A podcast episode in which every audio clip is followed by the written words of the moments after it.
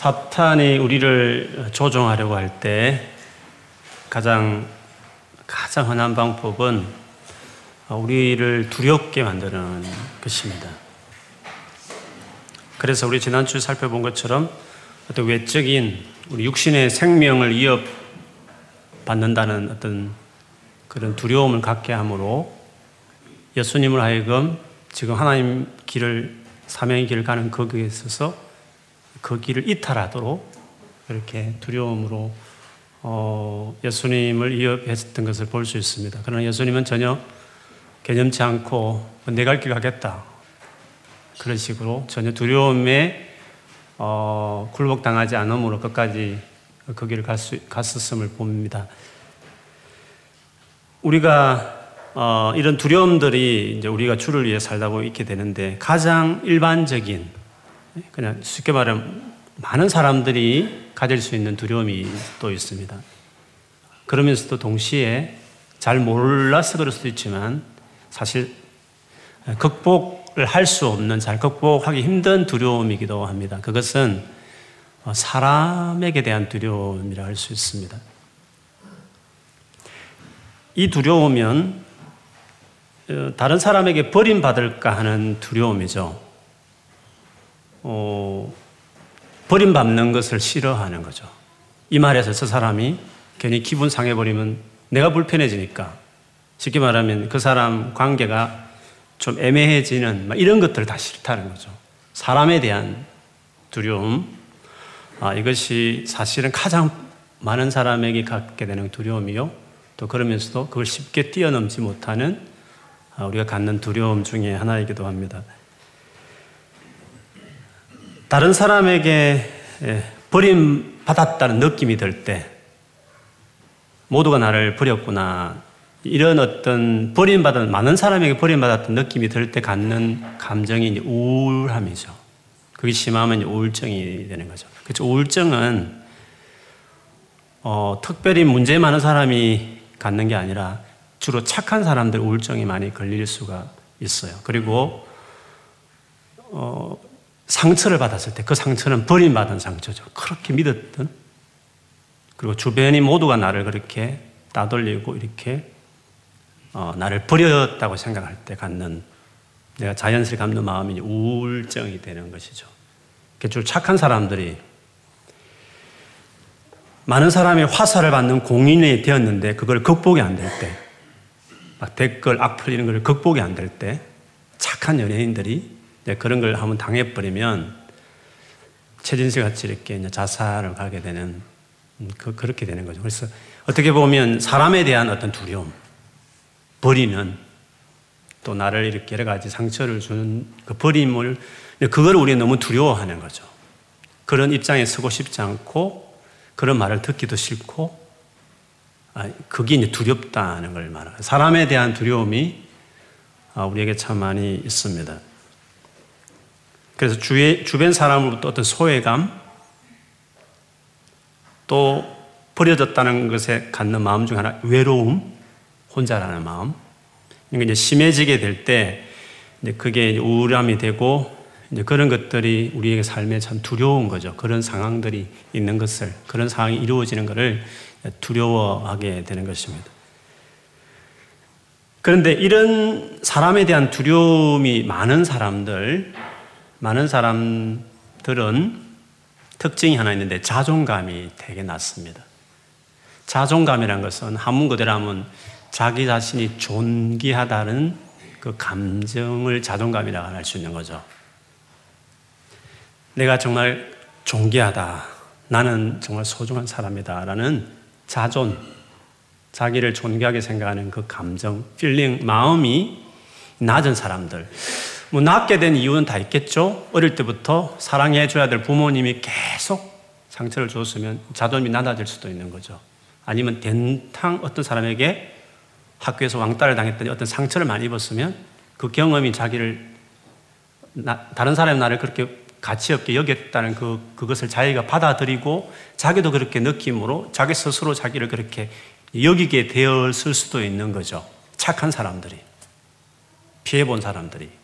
그 결과로 주변 사람은 다 괜찮다고 말할 수 있지만 자기 스스로가 자기를 그렇게 보고 있기 때문에 자존감이 낮기 때문에 상대적으로 더 쉽게 사람들에게 이렇게 버림을 당할 두려워하고 또 그런 걸 당할 때 쉽게 우울해지고 쉽게 디프레스 빠지고 그렇게 되는 것이죠. 그 자존감이 낮으면 언제나 문제가 될 수 있다는 것을 볼 수 있습니다. 그래서 사람들은 이 자존감, 자기가 가치 없게 여기지는 것을 너무 힘들어하기 때문에 그걸 견딜 수 없어하는 거거든요. 그런 의미에 사람을 두려워하는 거죠.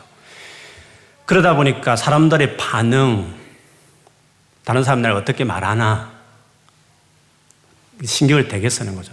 좋게 말해주면 확 업되고 조금 비난하는 듯 하면 확 다운되고 사람에 의해서 어떤 그 사람을 두려워하는 것이 되겠죠. 그러니까 그래서 자존감이 강하면 즉 자기 스스로를 자기 가치 있게 여긴 사람은 남들이 뭐 뭐라고 말을 하든지 그렇게 많이 휘둘리지 않을 수 있어요. 물론 조금 상처될 수도 있고 뭐 조금 기분 좋을 수도 있지만 다른 사람의 어떤 반응에 따라서 내가 이렇게, 이렇게 왔다 갔다 하지 않는, 않는 거죠. 왜? 자기 스스로가 딱 돼 있으니까. 자기 스스로가 존귀하다, 가치 있다고 여기는 사람이기 때문에 그렇게, 그렇게, 그렇게 중요하지 않게 되는 거죠. 그래서 자존감이 낮을 때는 어, 자기 자신을 정말 보는 게 중요해요. 그리고 반드시 그걸 세워야 평생이 안 피곤해요. 자존감이 낮은 사람들은 인간관계에서 참 어려워요. 잘 삐지고 막 신경 써줘야 되고 말 한마디 잘못하면 또 힘들고 또 풀어줘야 되고 막 너무 자기도 복잡하고 주변 사람도 다 복잡 하다는 거죠. 자존감이 강한 사람은 어, 괜찮아 뭐 그런 일 그렇게 해. 주변 사람도 편안하게 하고 자기도 편안하게 되는 거죠. 자존감이 낮은 사람은 그래서 결국 다른 사람을 신경을 쓰는 거니까 다른 사람의 그 비교 의식이 강해요. 다른 사람하고 자꾸 비교하는 거죠. 왜? 가치가 높아지기도 하고 낮아지기도 하니까 나보다 잘 나가는 사람이 있으면 자기 가치 추락하니까 막 그게 힘들고 또 남들보다 좋아야 되니까 높아지면 또 우울하고 아, 우울 의식 그런 비교 의식이 너무 강한 모습으로 반응할 수도 있습니다. 그래서 우리가 뭐 더 많이 배웠냐, 더 많은 걸 소유했느냐, 얼마나 내가 인기가 좋으냐, 좀 웃겨가지고 유머스러움으로 또 인기도 얻고 싶어 하고, 안 웃으면 또 갑자기 우울해져. 나 웃길래 했는데 안 웃지? 하여튼 너무 그 낮은 자존감들이 그래서 괜히 자존감 높이기 위해서 괜히 웃기려고 만들 하려고 하는 막 시선을 끌고 싶고 하고 이런 사람들 있잖아요. 그 인기 인기 하는 사람들이 오히려 자존감이 낮기 때문에 그게 잘 통하면 뭐 그런데 유지하는데 어느 날 추락해 버리면 이제 진짜 우울해지기 시작하게 되는 거죠. 자존감이라는 것은 다른 사람과 비교해서 뭔가 더 많이 가짐으로 비로소 갖는 게 아니에요. 자존감이라는 것은 그냥 아무것도 가지지 않도록 그냥 자기 자신 그대로를 그 자체에 대한 가치를 어, 가치 있게 여길 수 있는 그게 자존감이라 할 수 있어요. 그냥 자기 있는 모습 그대로 그대로에 대한 가치 평가를 이야기해요. 공부 하나도 못했을 때도 가치 있다. 진짜 뚱뚱하고 못생겨도 가치 있다. 내가 대학 좋은데 못 들어가도 중학교만 졸업해도 나는 여전히 가치 있다. 쉽게 말하면 아무것도 성취하지 않고 아무것도 가지지 않고 아무것도 외모적으로 남들 비교 뛰어나지 않더라도 그냥 있는 모습 그대로 그 자체에 대해서 그래도 소중한 가치 여길 수 있는 그게 자존감이라는 거죠. 자존감이라는 것은 어떤 뭘 노력해서 확보하는 어떤 무언가가 아니라 그냥 원래 자기 자신 그대로에 대한 가치라고 이야기할 수 있는 거죠. 내가 장애인일지라도 내 인생 행복하다. 나는 원치 않지만 내 가정에 부모님이 이혼하고 뭐 여러 가지 복잡한 가정이라도 그래도 나는 내 인생 가치 있다. 막 과거 이야기하고 상처 이야기하고 막 불우한 걸 뭐 좀 동정을 얻고 그것도 하나의 뭐 자기 사랑받고 싶은 동기에서 하는 말일 수 있는 거죠. 어떻게 됐든 간에 그냥 자기 있는 모습 그대로 지금 현재 나 있는 모습 그대로 특별히 더 못났을 때도 불구하고 스스로 나는 자기 스스로 존귀하다고 느끼는 자존감이라고. 그 자존감이라는 것은 뭔가를 확보한 어떤 목표에서 뭔가 얻어내야 될 어떤 뭐가 아니라 그냥 있는 모습 그대로의 자기 자신에 대한 어떤 가치라고 이야기할 수 있습니다. 그러면 우리가 어떻게 이 자존감을 가질 수 있을까요? 자기 스스로 이렇게 존귀하다고 그렇게 받아들이는 사람이 될 수 있을까요? 원숭이에서 진화되어서 사람이 되었다는 이 진화론적인 사고방식으로 자존감을 가질 수 있을까요? 가질 수 없어요. 진화론적인 사고방식으로는 내가 동물밖에 안 되는 거잖아요. 어디에서 자존감을 얻을 수 있겠어요? 오히려 진화론적인 사고방식은 경쟁에서 높이 올라가면 자존감이 또, 쉽게 말하면 그들의 자존감을 확보한 남들보다 올라가야 더 진화되어야만 자존스럽, 자존감을 가질 수 있는 사고방식인 거잖아요. 그렇기 때문에 그것으로는 자존감을 가질 수 없는 거죠. 더, 남, 상대적으로 비교해서 더 많이 가져야만, 뭐, 더 많이 가져야만 자존감을 가지는 건 쉽지 않죠. 왜냐하면 항상 내 위에, 어, 나는 놈들이 다 있기 때문에 언제나 비교하면 자존감을 가질 수. 그래서 항상 그 명문 대학 학생들이 더 자존감이 낮다 그러잖아요. 높아 올라갈수록 자존감이 더 있어야 되는데 높이 올라간 사람들, 그보다 더 높은 사람 또 있기 때문에 비교로서는 자존감을 키울 수가 없다는 거죠. 그냥 현재 자기 자신에 대한 존귀하다는 마음을 그것을 갖지 않으면 우리는 평생에 자존감을 가질 수 없는 것이죠. 어떻게 하면 그러면 자존감이라는 것을 얻을 수 있을까? 내 모습 그대로 존귀하다고 여길 수 있는 이 마음을 어떻게 가질 수 있을까? 유일한 것은 하나님과의 관계 안에서만 가질 수밖에 없어요. 하나님과의 관계에 달려 있어요. 자존감을 갖는 것은 하나님 앞에서 내가 갖게 되는 것이죠. 하나님 나를 어떻게 보시느냐? 하나님의 시각으로 나를 보는 태도를 가져야 자존감을 가질 수 있습니다. 하나님 눈으로 여러분 우리 자신을 보면 우리가 어떤 모습인지 아십니까? 하나님께서 우리를 보실 때 내가 어떻게 보여지는가? 하나님 나를 보시던 그 똑같은 시각과 마음으로 나를 나를 볼, 볼 때만 비로소 자존감을 가질 수 있는 거죠. 성경에 보면 하나님 눈으로 우리를 볼 때 우리는 하나님 형상대로 지어진 존재라 했어요. 그렇지 않습니까? 우리는 처음부터 하나님 형상대로 우리를 지으신 거잖아요. 공부 잘하는 놈은 하나님 형상대로 지었고, 공부 못하는 것들은 하나님 형상 안 지었고, 그런 거 아니잖아요. 부자는 하나님 형상대로 지었고, 가난하게 늘 이렇게 돈이 허덕이는 사람은 하나님 형상대로 안 지었고, 그런 거 아니잖아요. 하나님 형상대로 지은 것은 인간으로 태어난 사람은 누구나 다 하나님 형상대로 지어진 존재라는 거죠. 하나님 형상대로 지었다는 것은 너무 신학적으로 말하면 뭐, 더, 더 거기 거리가 멀어지게 되는데 하나님 형상대로 지었다는 하나님을 닮았다 그런 뜻이죠. 하나님과 비슷한 존재. 하나님 당신 같은 존재로 우리를 처음부터 지었기 때문에 그 자체로 우리는 존귀한 거죠. 사람으로 태어났다는 것 자체가 다 존귀한 거예요. 그 자존감이라는 것은 모든 사람이 다 가져야 될 것이에요. 누구는 있고 못한 것들은 없고 이런 것이 아니라 사람으로 태어난 이상 모두가 다 가질 수 있어요. 왜? 모두가 다 하나님 형상으로 하나님 같은 놀라운 위대한 그런 피조물로 우리가 지어졌으므로 모든 인간은 다 자존감을 가져야 돼요. 존귀하다는 거죠. 하나님 형상으로 지어졌기 때문에. 그래서 하나님 우리를 볼 때에 너는 존귀해. 나를 닮았으니까.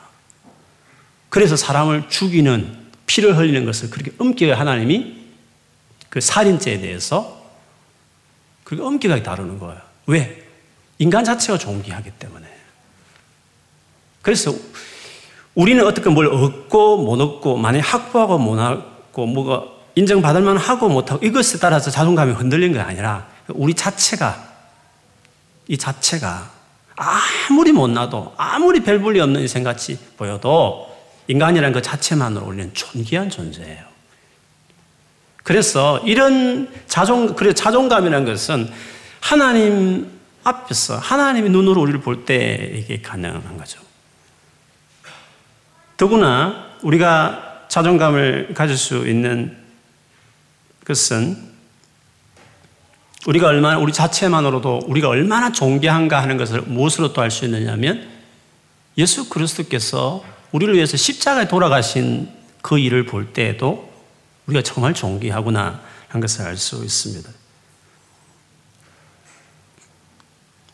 예수님이 당신이 대신 죽어줄 정도로 나를 구원하기 위해서 그 정도 당신의 생명을 내놓을 만큼 내가 그걸 가치 있나? 당신이 죽어서라도 내가 그걸 살려내겠다. 별 볼일 없는 것은 그렇게 하지 않잖아요. 정말 가치 있으니까 귀한 것을 투자해서라도 그걸 살려내려고 하는 거잖아요.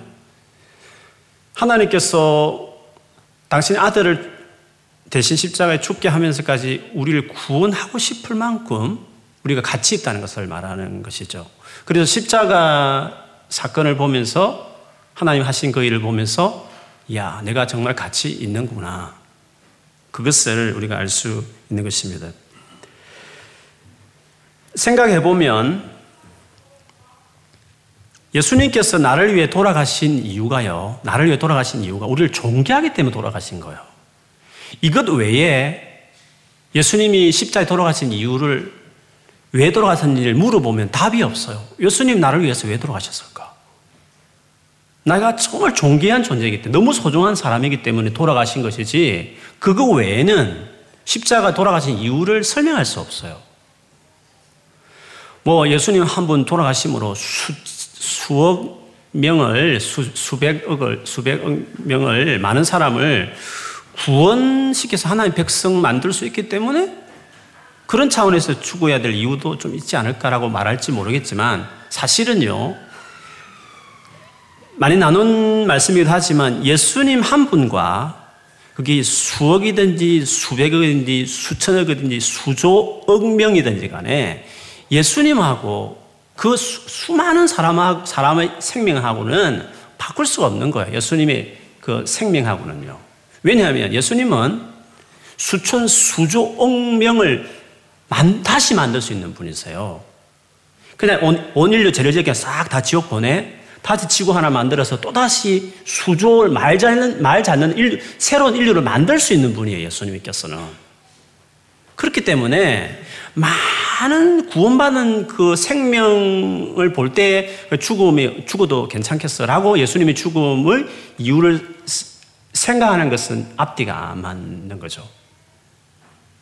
많은, 그래서 예수님에게는 수조억이나 한 명이나 별 차이가 없어요. 그분에게서는. 다시 수조, 말 잡는 사람을 또 만들 수 있는 분이세요, 그분은. 새로운 인류를 창조할 수 있는 창조주세요, 예수님께서. 그래서 많은 수라는 것은 예수님에게 그 죽음의 이유가 될 수가 없어요. 그래서 주님이 수천억을 위해서 십자 돌아가실 수 있는 분이면 한 명을 위해서 돌아갈 수 있는 분이에요. 주님에게서는 한 명이나 수초, 수조억이나 그분의 생명의 가치로 봤을 때는 똑같은 의미예요. 그래서 주님은 내 혼자 아니라 이 지구에 내 혼자 살아도 나를 위해 돌아가셨을 거예요. 내 하나를 위해서 예수님은 돌아가셨을 거예요. 그분에게는 숫자가 중요하지 않아요. 지옥 같, 우리 지구 같은 것을 몇 천 개 지구가 있어도 예수님이 돌아갈 만큼 그게 그렇게 큰 가치가 있잖아요. 주님 보시기에. 만약 예수님과 수많은 사람하고 저울에 따라 봤을 때 게임이 안 되는 거죠. 예수님은 이런 사람을 수없이 만들 수 있는 창조주시기 때문에 수조 명이든지 한 명이든지 주님에게는 똑같을 정도로 주님에게 주님하고 비교할 수 없는 거예요. 그래서 주께서 십자가에 돌아가신 이유가 뭘까? 많은 사람을 건지기 위해서 돌아갈 이유가 있어. 그 많은 의미가 없어요. 한 명이나 많은 사람이나 주님께는 똑같을 수 있는 거예요. 그것은 하나밖에 없는 거죠. 우리가 가치 있기 때문에. 그만큼 가치 있다. 내가 말도 안 되는, 계산 안 되는 내가 이런 죽음을 택할 수 있는 것은 너희들이 가치 있기 때문이다. 예수님이 나를 너무 소중하게 생각하기 때문에 당신이 대신 생명을 내놓을 만큼 하셨다는 거죠. 그 자체를 봤을 때 내가 정말 그렇게 가치 있는 존재가 아니라 예수님에게 있어서 가치 있다는 것을 어, 생각할 수 있는 것입니다. 그렇기 때문에 자존감이라는 것은 하나님의 창조와 그리고 나를 위해서 십자에 돌아가신 십자가 죽음을 통해서 비로소 진정한 나의 그 가치, 자존감을 가질 수 있게 되는 것입니다. 그러므로 믿음이 자라면 자라갈수록 당연히 자존감이 이제 더 자라가게 되겠죠. 내가 정말 믿음이 자란 사람인가 하는 것은 그걸 통해서 이제 알 수 있는 거죠. 대개 어떤 사람 욕을 들었을 때 어떤가 내가 내 자존감이 어떤가 그게 큰 영향을 받는가 그것이 자존감을 흔들 만큼 사람이라는 존재가 내게 주는 그 말과 반응이 그렇게 내 삶에 그 중요한 어떤 영향을 주는 것인가? 그러면 그 창조주 하나님의 말씀이나 십자가에 나타난 그 놀란 하나님의 그 사랑에 대해서 내가 아직 뭡니까? 근데 머리는 알지만 아직 내가 그거를 내 마음으로 그걸 아직 그걸 잘 안 받아들이고 그걸 모르고 있는 것이라 할 수 있는 거죠.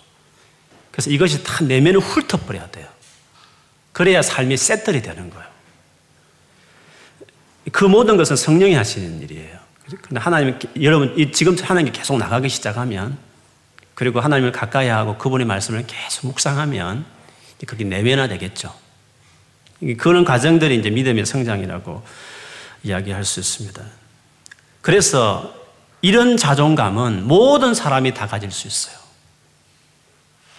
이는 모두가 다 가질 수 있는 거예요. 이런 감정은. 왜? 모두가 하나의 형상으로 지었었으니까. 그리고 구원받은 우리는 다 모든 사람이 예수님이 우리를 돌아가신 한 사람 한 사람이니까. 그런 점에서 우리는 사실은 예수 믿는 사람은 다 자존감을 가져야 돼요. 자존감 가질 수 있는 그런 존재로 이미 우리가 대우를 받았다.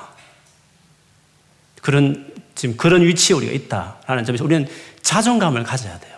내가 존귀한 존재라는 것을. 근데 우리는 그런 주님과의 관계에서 자존감을 갖지 않고 자꾸 외부적인 것으로 공부 좀 못하면 확 그냥 인생 끝난 것 같고 어떤 사랑하는 사람부터 내가 어떤 관계 사귀다가 갑자기 뭐 연인들 깨어진다. 그러면 그 인생이 그냥 뭐 지고 무너진 것 같고 물론 아픈 상처는 이해되지만 그냥 탈탈 이렇게 그 자기 삶을 manage 할 수 있어야 돼요. 어떠한가 내 스스로 내 집안에 엄청난 충격적인 사건이 일어났다. 원래 힘든 일이지만 그렇지만 그딱 그냥 그게 자기 삶의 매니저가 돼야 되는 거예요. 왜? 나는 존귀한 존재니까. 그래서 건강한 사람이 되는 거죠. 건강한. 그 자존감이 그, 어, 세워지는 사람이 되는 것이죠.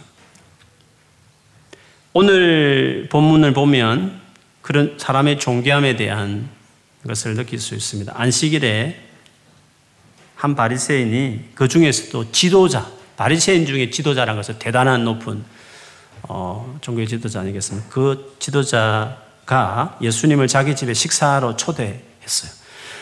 그날이 안식일이었어요. 안식일 날 오전에는 우리 식으로 하면 예배 드리고요. 그 다음에 예배 끝난 이후에 이제 식사하면서 이제 먹으면서 교제하는 어떤 펠로십을 안식일에 보통 가졌어요.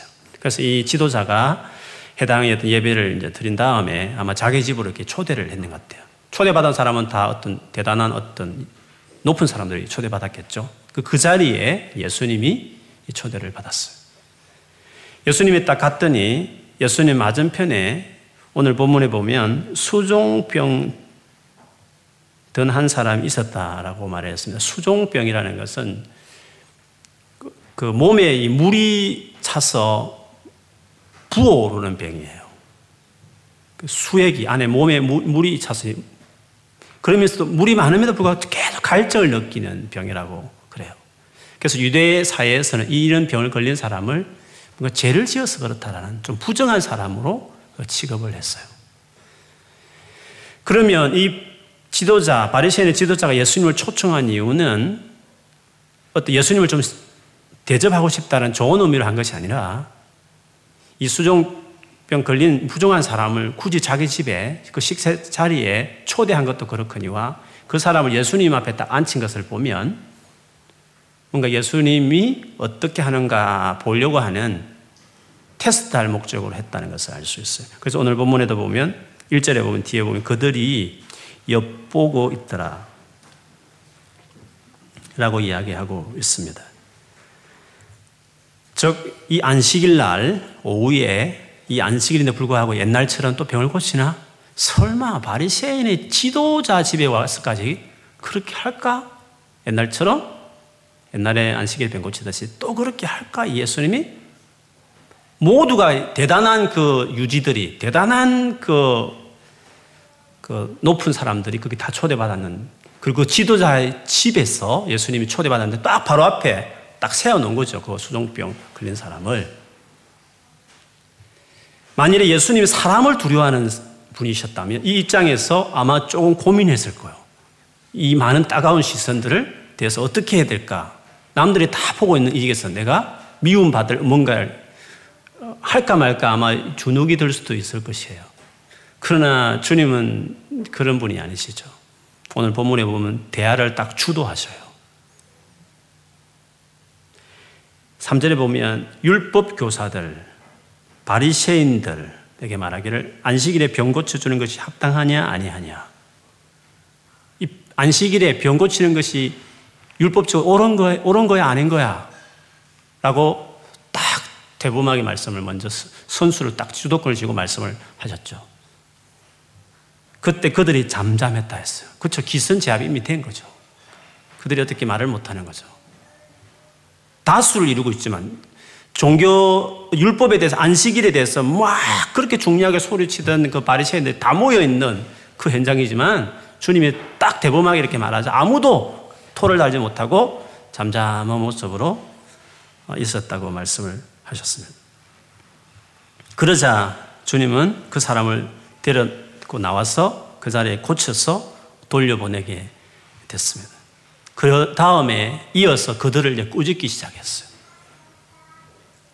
만일에 안식일을 해서 예를 들어서 안식일 날 너희 아들들이 만일에 우물에 빠졌다. 응?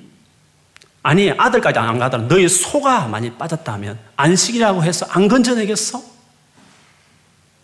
고쳐내, 건져내지 않냐?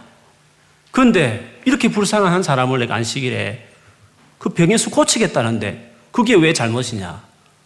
라고 도무지 반박할 수 없는 아, 그들의 말을 예수님이 하셨죠. 그래서 그 말 이후에도 그들은 아무 대답하지 못했다. 그렇게 이야기했습니다.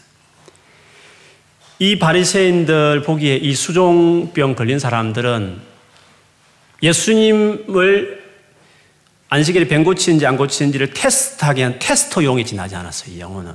그러나 예수님에게 있어서는 이 영혼이 귀한 영혼이었어요. 부정한 영혼으로 다 보여질지 모르겠지만 예수님 보시기에 이 영혼은 귀한 영혼이었어요. 존귀한 영혼이었다는 거죠. 그래서 그 자리임에도 불구하고 그런 시선임에 불구하고 그를 존귀하게 다루는 거죠. 모든 사람은 그를 이용하려고 했지만 주님은 우리를 얼마나 존귀하게 여기시는지를 볼 수 있습니다. 그리고 이어서 거기 잔치에 참석한 사람들을 쭉 보면서 자존감 낮은 사람들을 보시면서 그래서 비교의식에 사로잡혀 있는 사람들을 보시고 주님이 책망하는 내용이 이어서 나오고 있습니다.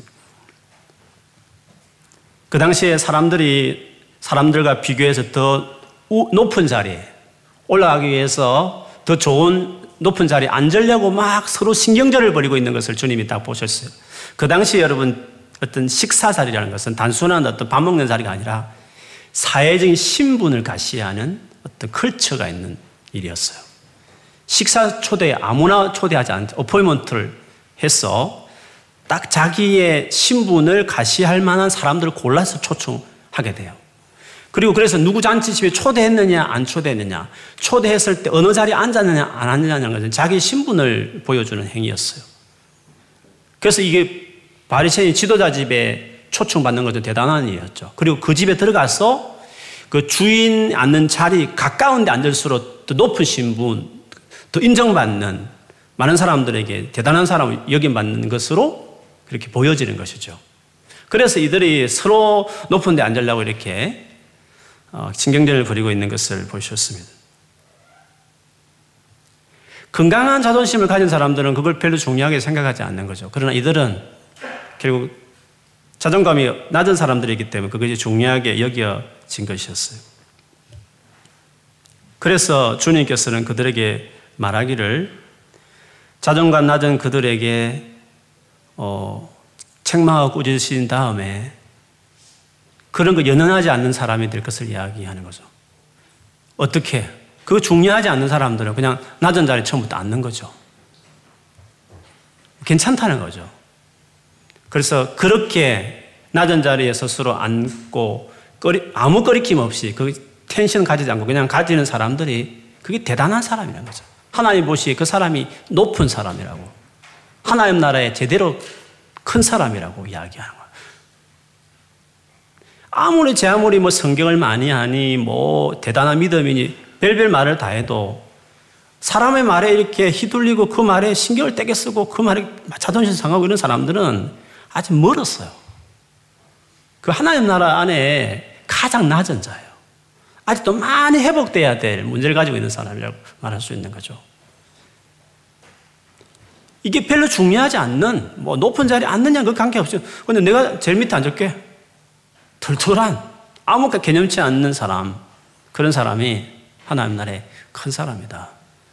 이야기했어요. 주님은 자존심, 자존감 낮은 사람들의 그 초청받은 사람, 손님들이 이렇게 옥신각신하는 모습을 통해서 그들을 꾸짖고 있는 모습을 볼 수 있습니다.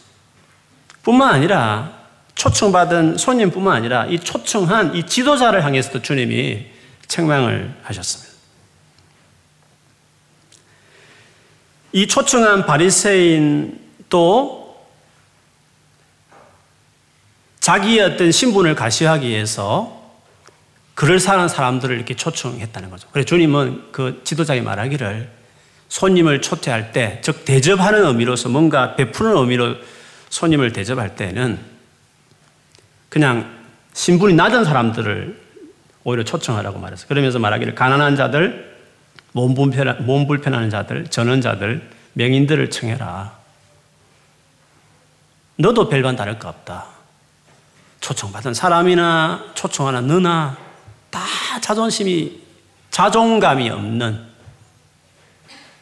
그래서 좀 더 가시하고 싶어 높은 자리에 앉고 싶고 좀 가시하게 해서 막 그럴싸한 사람도 초청하고 그렇게 말하면서 자존감 있는 사람들은 안, 앉을 때도 개념치 않을 뿐더러 초청할 때에도 괜찮다는 거죠. 오히려 자기 신분을 대해서 멸시할 만한 사람일지라도 그런 가난한 사람들, 몸 불편한 사람들, 저는 사람들, 명인들을 초청한다는 거죠. 그래서 예수께서 오늘 보여주신 대로 정말 자존감이 있는 하나님 마을에서 딱 회복된 사람의 태도에 대해서 예수께서 보여주셨을 뿐만 아니라 그 시대에 되게 믿음 좋다고 그들먹거리는 그 바리새인과 지도자들에게도 별 볼일 없다 너희들은 너희 자신을 보라고 말하시면서 오히려 제자들 하여금 그렇게 하지 말라고 주님 앞에서 자기 자신을 잘 세우라고 이렇게 주님 말씀하신 걸 볼 수 있습니다. 그런 점에서 우리가 어, 자존심이, 자존감이 있는 사람이 되어야 되는 거죠. 여러분 어떠신 것 같아요? 여러분은 자존감이 있는 분 같으세요? 아니면 자존감이 아직 낮은 사람으로 여겨지십니까? 자존감을 어, 갖는 정말 주님 자존감을 세우는 사람이 돼야 되겠죠. 어떻게? 하나님 앞에 서는 거예요. 정말 하나님 앞에서, 하나님 앞에서 제대로 내가 세워야 하는 거죠. 뭐 사람의 말, 사람이 어떻게, 그거 개념치 말고 하나님 앞에 그럴수록 그것이 더 힘들수록 하나님 앞에 자기 삶을 세워서 하나님 나를 어떻게 보고 계신지, 하나님 나를 뭐라고 말하는지, 그것에 내, 내 자신을 딱 건축하는 그런 사람이 되어야 되는 거죠. 성경에서 하나님이 우리를 어떻게 보고 있는지에 대해서 중요한 구절을 몇 군데 제가 읽어드리면요. 이사야 43장 43장에 보면 1절에 5절에 보면 이런 말씀이 있어요. 제가 읽어드릴게요. 야고바 하나님 백성을 향한 주님 말 야고바 너를 창조하신 여호와께서 지금 말씀하시느니라 이스라엘아 너를 지으신 이가 말씀하시느니라 너는 두려워하지 말라 내가 너를 구속하였고 내가 너를 지명하여 불렀나니 너는 내 것이라. 내가 물 가운데로 지나 때에 내가 너와 함께 할 것이라. 강을 건널 때 물이 너를 침몰하지 못할 것이며 내가 불 가운데로 지날 때에 타지도 아니할 것이요 불꽃이 너를 사르지도 못하리니 대전하는 여호와 내 하나님이요 이스라엘의 거룩한 이요 내 구원자임이라. 내가 애굽을 너의 성량물로 구서와 서바를 너를 대신하여 주었노라. 그다음 내가 그 네가 내 눈에 보배롭고 존귀하며 내가 너를 사랑하였은즉 내가 내 대신 사람을 내어주며 백성들이 내 생명을 대신하리니 두려워하지 말라. 내가 너와 함께하여 내 자손을 동쪽에서부터 오게 하며 서쪽에서부터 너를 모을 것이며 하나님께서 너는 내 눈앞에 보배롭고 존귀하다. 그렇게 다스의 백성을 말씀하셔서 내가 그렇게 사랑하였다. 그렇게 말씀하셨어요. 그게 우리, 그래서 이 자체가 우리는 존귀한 거야. 이 자체로 이것이 우리의 자존감을 만들어주는 최고의 것이에요. 지금 여러분이 뭔가를 더 해야만 자존감이 높아지는 거 아니에요. 지금 이 어려운 환경이 우리 집안이 팍 패이면, 내가 공부를 잘 끝내면, 내가 뭐 뭔가를 하면, 확 어깨를 펴고 자존감이 내가 존귀하고 소중하게 멋지다 보여준다는 그거는 자존감을 뭔가 획득함으로 얻어지는 게 아니라 지금 못 나왔을 때 그때도 여전히 가, 질수 있는 게 자존감이에요. 내가 존귀하다 여기에 왜? 하나님께서 그 자체로 우리를 존귀하게 보시기 때문에 보배롭다고 말씀하시기 때문에 그래요. 이 구절을 우리 같이 찾았으면 좋겠네요. 요한복음을 볼게요. 15장. 요한복음 15장.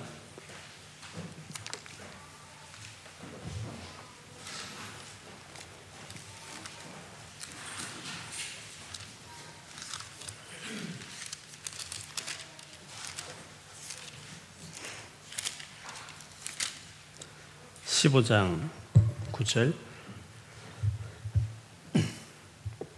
같이 읽어볼까요? 시작. 아버지께서 나를 사랑하신 것 같이 나도 너희를 사랑하였으니 나의 사랑 안에 거하라. 지금 예수께서 우리를 사랑하시는데 어느 정도 사랑하시느냐 하면 아버지께서 나를 사랑하신 것 같이 나도 너희를 사랑하였으니 지금 예수님이 우리를 얼마나 사랑하시느냐 하면 여러분이 얼마나 예수님의 큰 사랑을 받고 있느냐 하면 여러분이 그 느낌하고 관계없어요. 제가 팩트를 이야기하는 거예요. 예수님이 우리를 얼마나 사랑하시느냐 하면 하나님이 예수님을 사랑하시는 것 같이 그 정도로 우리가 예수님 우리를 사랑하시는 거예요. 다르게 말하면 예수님 같이 존귀하게 우리를 여기는 거예요. 우리를 하나님이. 그러니까 예수님은 우리 대신에 십자가에 죽게 하셨겠죠. 그 정도 가치가 있으니까 그 귀한 아들을 나를 대신해서 십자가에 죽게 나 대신 죽게 했겠죠. 그래서 예수님을 사랑하는 것만큼 그 정도로 우리가 사랑스러운 존재다.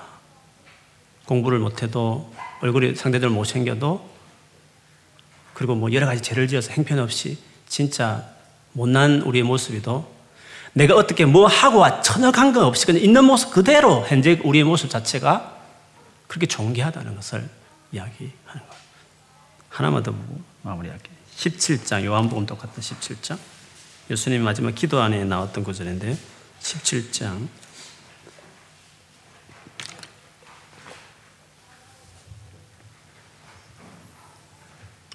23절에 보면 하나됨에 대한 기도를 먼저 하시는데 그 이후 뒷부분이 중요해요. 곧 내가 예수님이에요. 내가 그들 그들은 믿는 우리들을 말해요. 내가 그들 안에 있고 아버지께서 내 안에 계시어 그들 저 믿는 저희들이 교회가 온전함을 이루어 하나가 되게 하려 함은 그 다음 볼게요. 함은 그 다음부터 읽어볼게요. 아버지께서 시작. 아버지께서 나를 보내신 것과 또 나를 사랑하신 같이 그들도 사랑하신 것을 세상으로 알게 하려 함이로소이다. 여기서는 하나님이 우리를 얼마나 사랑하시는가 그것에 대한 이야기가 나와요. 조금 전에는 예수님이 우리를 얼마나 사랑하는가. 예수님의 사랑은 하나님이 그 예수를 사랑하는 만큼 예수님도 우리를 사랑한다고. 그렇게 했지만 여기는 좀 직접적이죠. 아버지께서 아버지께서 나를 사랑하심 같이 그들도 사랑하신 것을 하나님이 예수님을 사랑하신 것 같이 그들도 사랑하시는 것을 세상 사람들까지 알게 해야겠다. 그러니까 하나님이 우리를 얼마나 사랑하냐 하면 예수님을 사랑하는 것만큼 하나님도 우리를 사랑하고 있다는 것이죠. 그렇기 때문에 그 자체가 우리가 존귀한 거예요. 그래서 이런 자존감을 가, 가져야 되는 거죠. 여러분이 느끼든지 느낌과 관계없어. 느낌이 어긋나지만 이건 사실을 이야기하는 거예요. 성경이 그리 되어 있으면 사실인 거잖아요. 그냥 믿어버려요, 그냥. 그냥 믿는 거예요. 그냥 믿으면 그냥 믿는 거예요, 그냥. 믿는 것은 그냥 믿는 거예요. 와, feeling이 안 오면 안 믿, feeling이 믿음인가? 사실이라고 말하면 주님이 그렇다 하면 예, 그래요. 이렇게 하는 게 믿음인 거죠. 그렇게 믿는 거예요. 그리고 그걸 적용해요, 자기 삶에. 사실, fact를 적용시켜요. 그리고 그렇게 살아가요. 그리고 그런 가치 충돌이 있을 때마다 자존감이 추락되는 같이 보여질 때마다 이 말씀을 자꾸 자, 적용을 시켜요. 존귀하다. 어, 그렇게 해야만 우리가 자유로울 수 있습니다. 여러분이 존귀하다는 사실을 믿음으로 취하기를 주의 이름을 축원합니다. 그래서 어, 정말 주님의 제자다운 모습으로 오늘 예수님이 경고하신 것처럼 주의하라고 말한 것처럼 그렇게 살아가는 여러분 삶 안에 이런 자유가 있어지기를 주의 이름을 축원합니다. 우리 앞뒤 전으로 말하십시다. 당신은 존귀하십니다. 우리 기도하겠습니다.